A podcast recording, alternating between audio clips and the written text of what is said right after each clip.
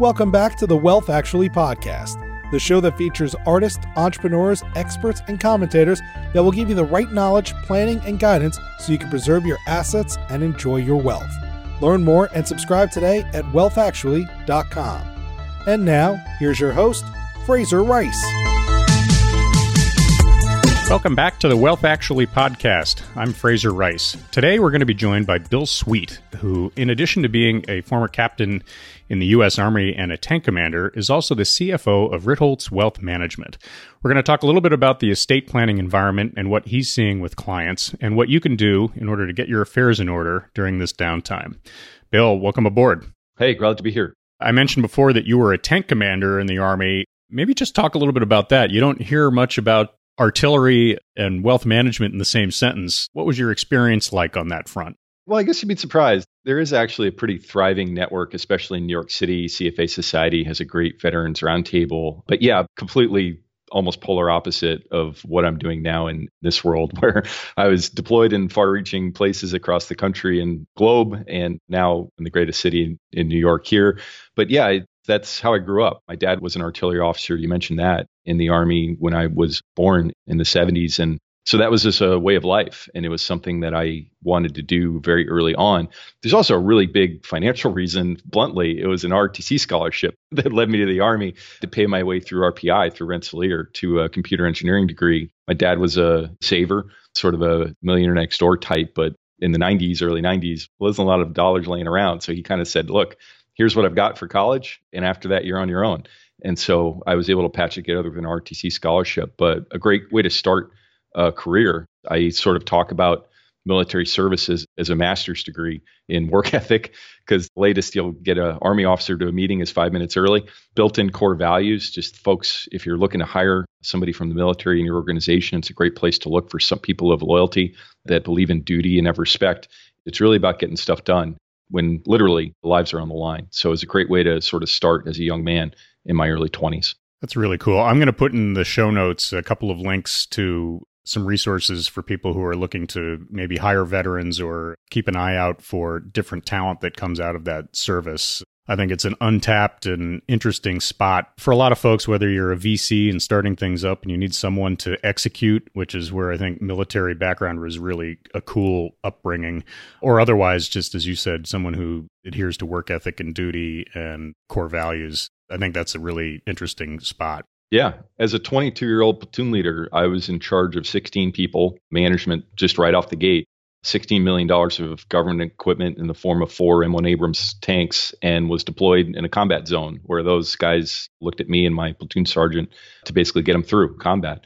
It's pretty heavy. It happens very early. You don't have to wait to get that level of experience. And the reason the Army does it and military, Marine Corps, elsewhere is so by the time you're 40, by the time you're 50, you've had all that experience under your belt. Like I said, it's a great way to hire somebody that can get stuff done in exactly the way you describe. Well, and you get trial by fire. I mean, it's actual experience.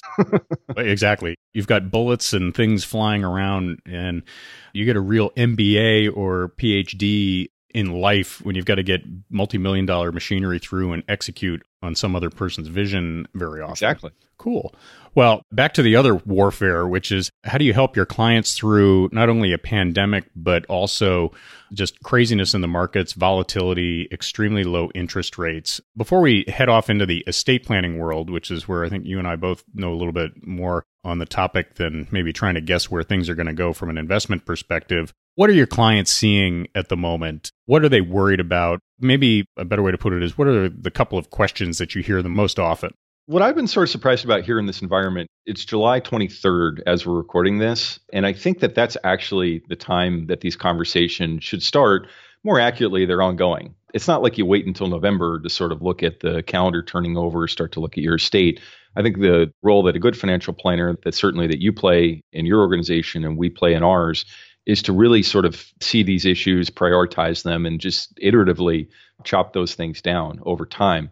I want to quote you something that a great author, a great thinker of our time wrote. Is someone is asking on Twitter about advisors who have their EA. It's an enrolled agent designation with the IRS, and has it been beneficial? And the answer was, I think that could surpass the CFP in terms of importance because behavioral coaching is one thing, but individual tax advice is where the actual alpha is, in my opinion. Do you have any idea who said that? Those words? I don't know. It would be something that I would be proud to have said if it was me. it was, in fact. Oh, that's great. and I could not agree more. I mean, that just the synergy, the planets got in alignment. Because I agree. I think that if you're doing good work for clients, income tax is something that you kind of built and layered in. It's never the most important thing. I think that you and I know that. Estate planning is not the most important thing until it is all of a sudden in a hurry.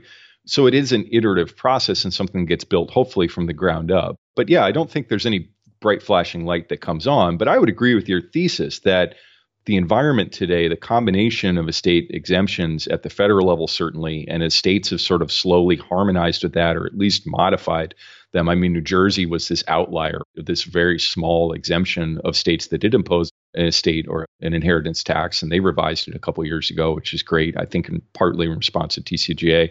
But regardless, it's a very interesting environment. And then interest rates too. It's fascinating. That to me on the investment side is the thing that I most am concerned about is what the future of fixed income returns looks like, especially if we do actually see some inflation at some point come back to the environment. But what that provides you on the estate side is some generational opportunities with AFRs are the ones and twos. It's insane compared to where they were five years ago, 10 years ago.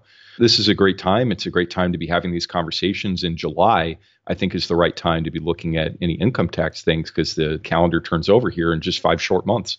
No question about it. I'm going to sort of rehash a little bit of what you unveiled for us as far as attributes that are interesting. Again, low interest rates, high exemptions from gift and estate tax, the concept that there is sometimes harmony or disharmony between state estate tax regimes and federal income tax regimes, which is a big deal in New York, Huge. as I tell people.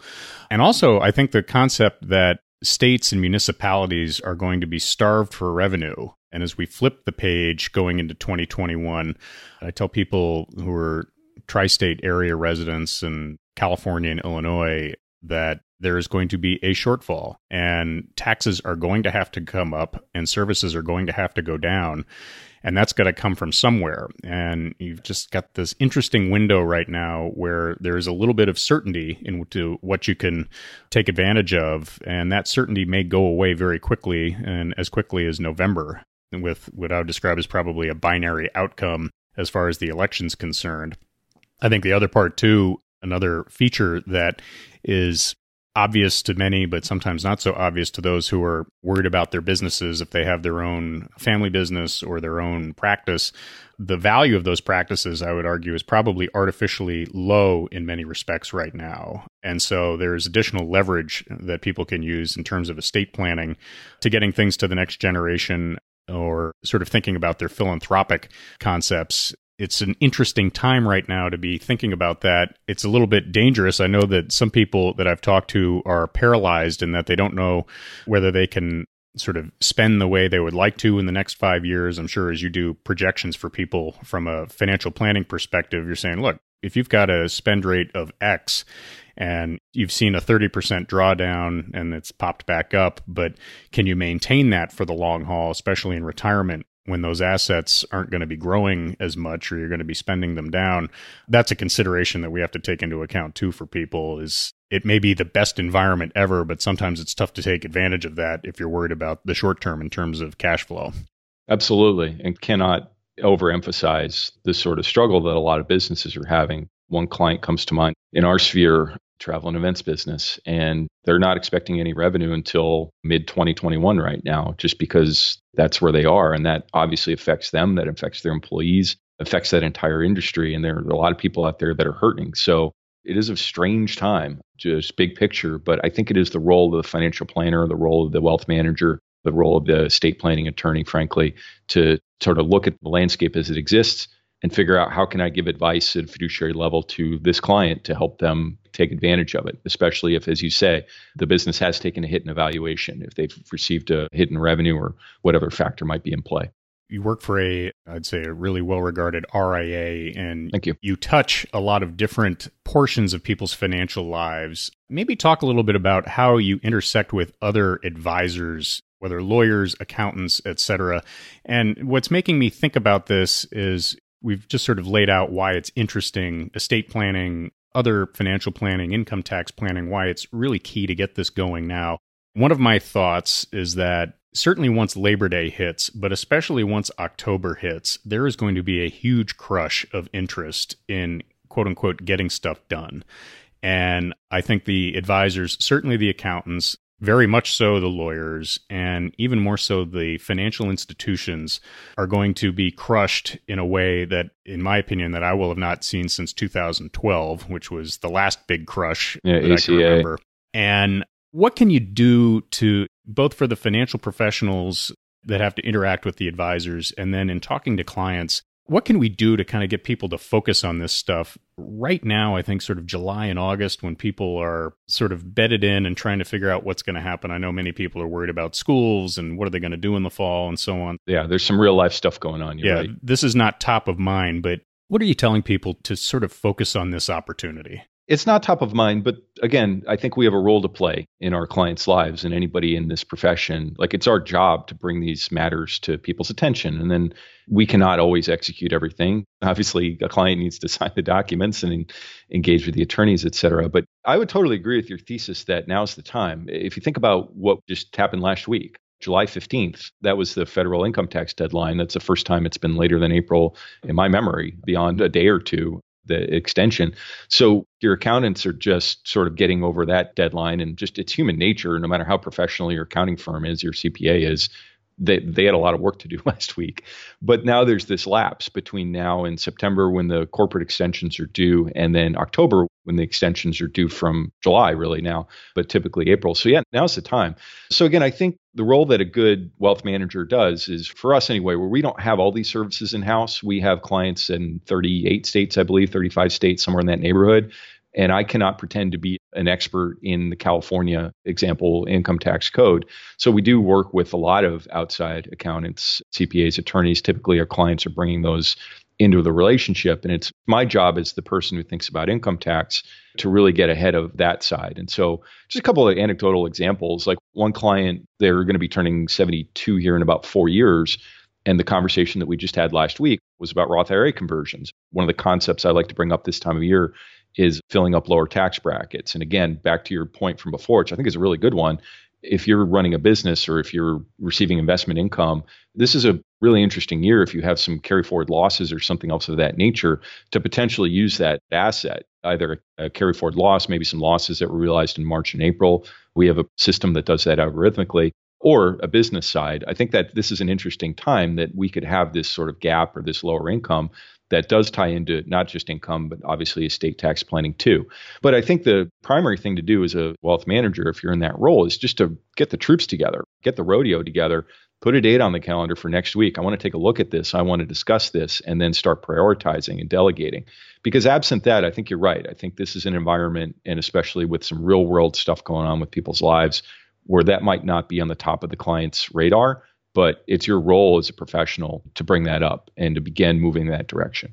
So one of the things that I deal with on a I'd almost say an hourly basis is the concept of sort of jurisdictional arbitrage. I work with a trust company that's based in Tennessee. There's no state income tax. That's my background going back in time.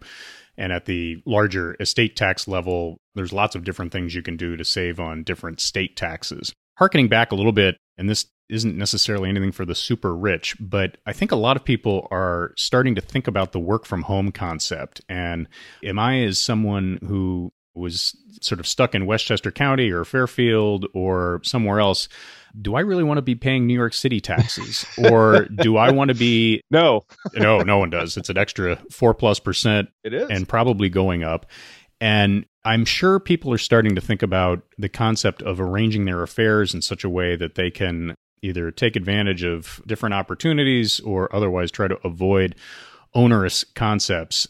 Are you starting to hear that from your client base? To me, it seems like it's a constant, but especially when people retire.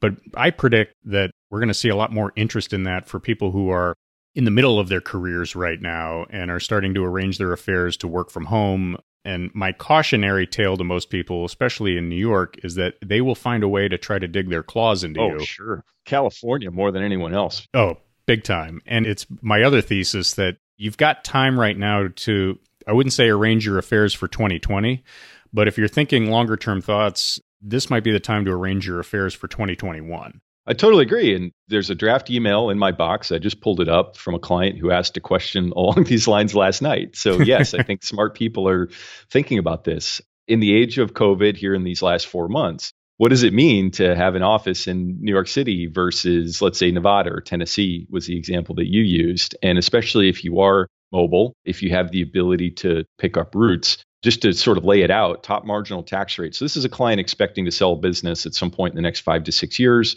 expecting to receive somewhere in the neighborhood of 15 to 20 million dollars. So obviously has been very successful. A lot of hard work went into that, building that team. But regardless, they're expecting that to happen. They're living in San Francisco. Top marginal income tax rate in the state of California, above $2 million for a married filing joint couple, 13.3%.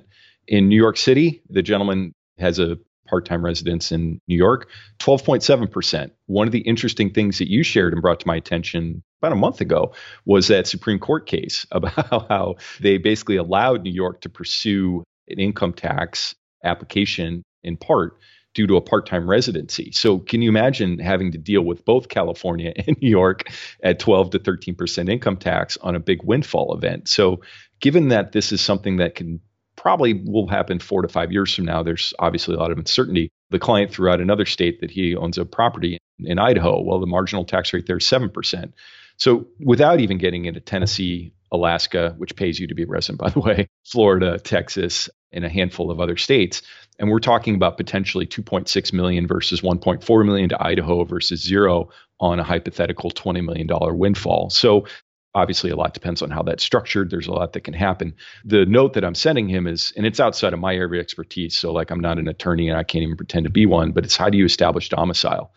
And you know what that word means but i think the average american really doesn't. Most people think if you just change your voter registration change my license i'm good to go. I'm a resident of florida. Not really. A lot depends on the facts and circumstances and very confusingly back to that new york state supreme court case each state has their own rules as far as what that means, and it's very much subject to interpretation in front of a judge. So I think that's a great thing to think about, especially for folks that are mobile that have that ability, but it's a lot more complex than it might seem. And you and I are both aware of tax court cases of California, I think in particular comes to mind of them clawing back after somebody moves, sort of claiming that the business was built in California, looking at credit card statements where somebody's buying their coffee. I mean, that level of surveillance in the age of COVID, I hate to bring this sort of stuff up, but in the age of contact tracing, I think information data like that is only becoming more and more available. So if you're not actually willing to move, pick up the books, move the kids, enroll in a new school, and the whole shebang, I would tread very lightly in this arena.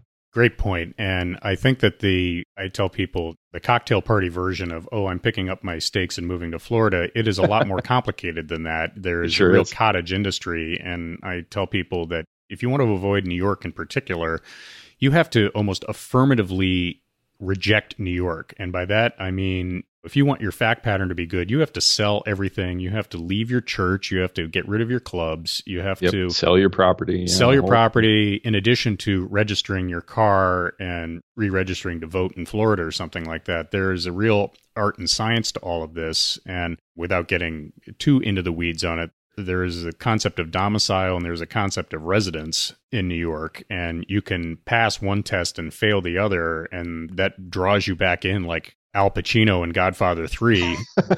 it's not something you want, and it's something that you really, in my mind, if you've got a year of transition, that is the year to really bed in those types of life changes so that you can have a clean slate going into the next year when I would say you can be pretty assured you're going to get audited if you're California or New York or Illinois or places that are starved for revenue. Exactly. I was going to circle back to your operating thesis from before, which is states are going to be hurting here for the foreseeable future, two, three years. And it's not just the hole that they've dug, but it's the ongoing pressure. My wife's a public school teacher, and they're talking, they need to shell out one to two million in protective equipment to sort of make sure that the kids and students coming back to school are going to be able to be safe. No idea where that money's coming from. No clue. Not even a scratch on the surface yet because they're not even sure if they're going to be open here in two months, which is just wild that we're still having these conversations today, unfortunately. Just to circle back a little bit to the interest rate discussion, the rates are at generational lows. The AFR, the applicable federal rate, is in the ones or twos. I think it might even be lower. 1.12. I looked it up while we were chatting.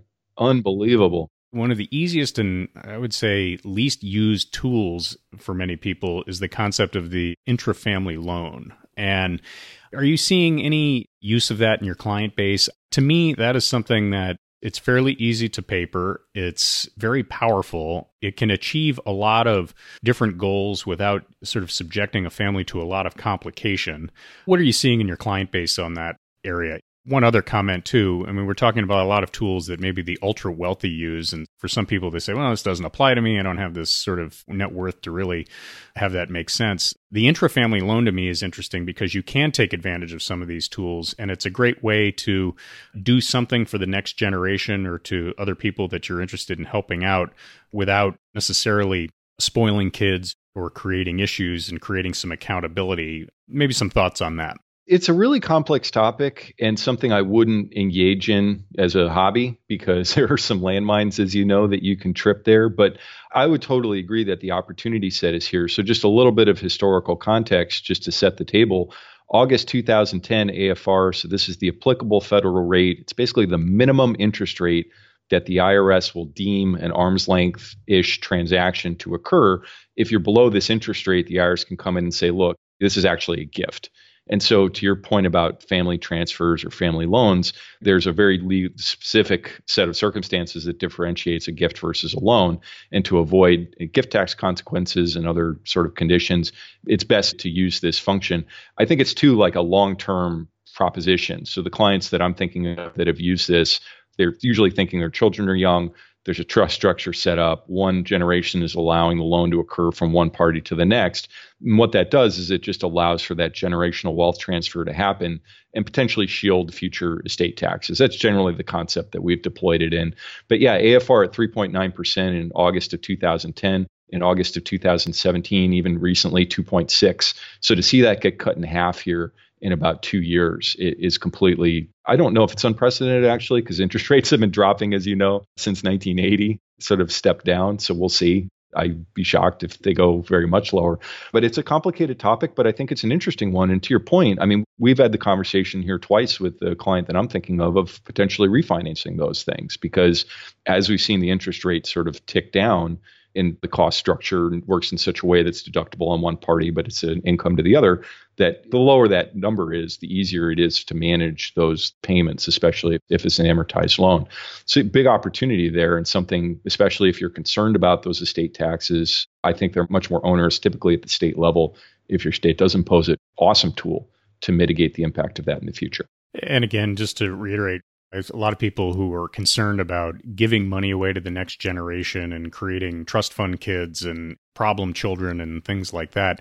The idea of having a loan that the kids are responsible for, even with a low interest rate like that, I think can set the table well for future good habits. Agree. And so you're killing two birds with one stone. You're taking advantage of potential estate tax savings and other sort of tax mitigation, but you're also creating a good practice for your next generation when you're able to take advantage of those types of skills.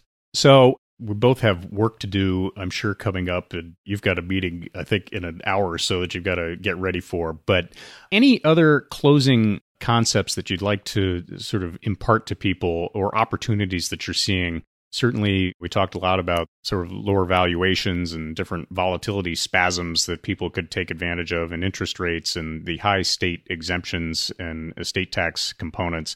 Anything else out there that you're seeing that people should be thinking about no big sort of topics. I think again the, the role of a financial planner, wealth manager is an ongoing iterative process. I think that the thing that I've sort of come around to and I've been counseling a lot of our folks on is how important maintenance is. So I think we all have in some degree shiny object syndrome where it's very exciting to put together a plan like this or like a Roth IRA conversion plan or maybe we're going to figure out how to diversify out of low basis securities in a concentrated position.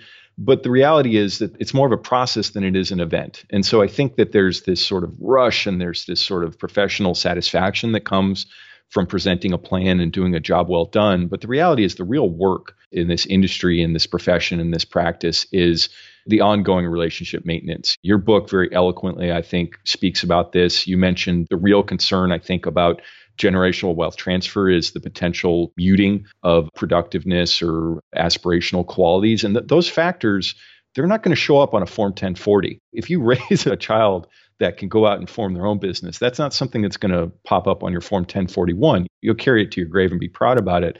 But for me, anyway, it's, it's more about the ongoing maintenance of these things. But I think that if there's one sort of sin that I think we all have, it's that we're hungry. We're hungry for more. Our firm has been very blessed and we're very fortunate to have experienced growth even here in this crisis.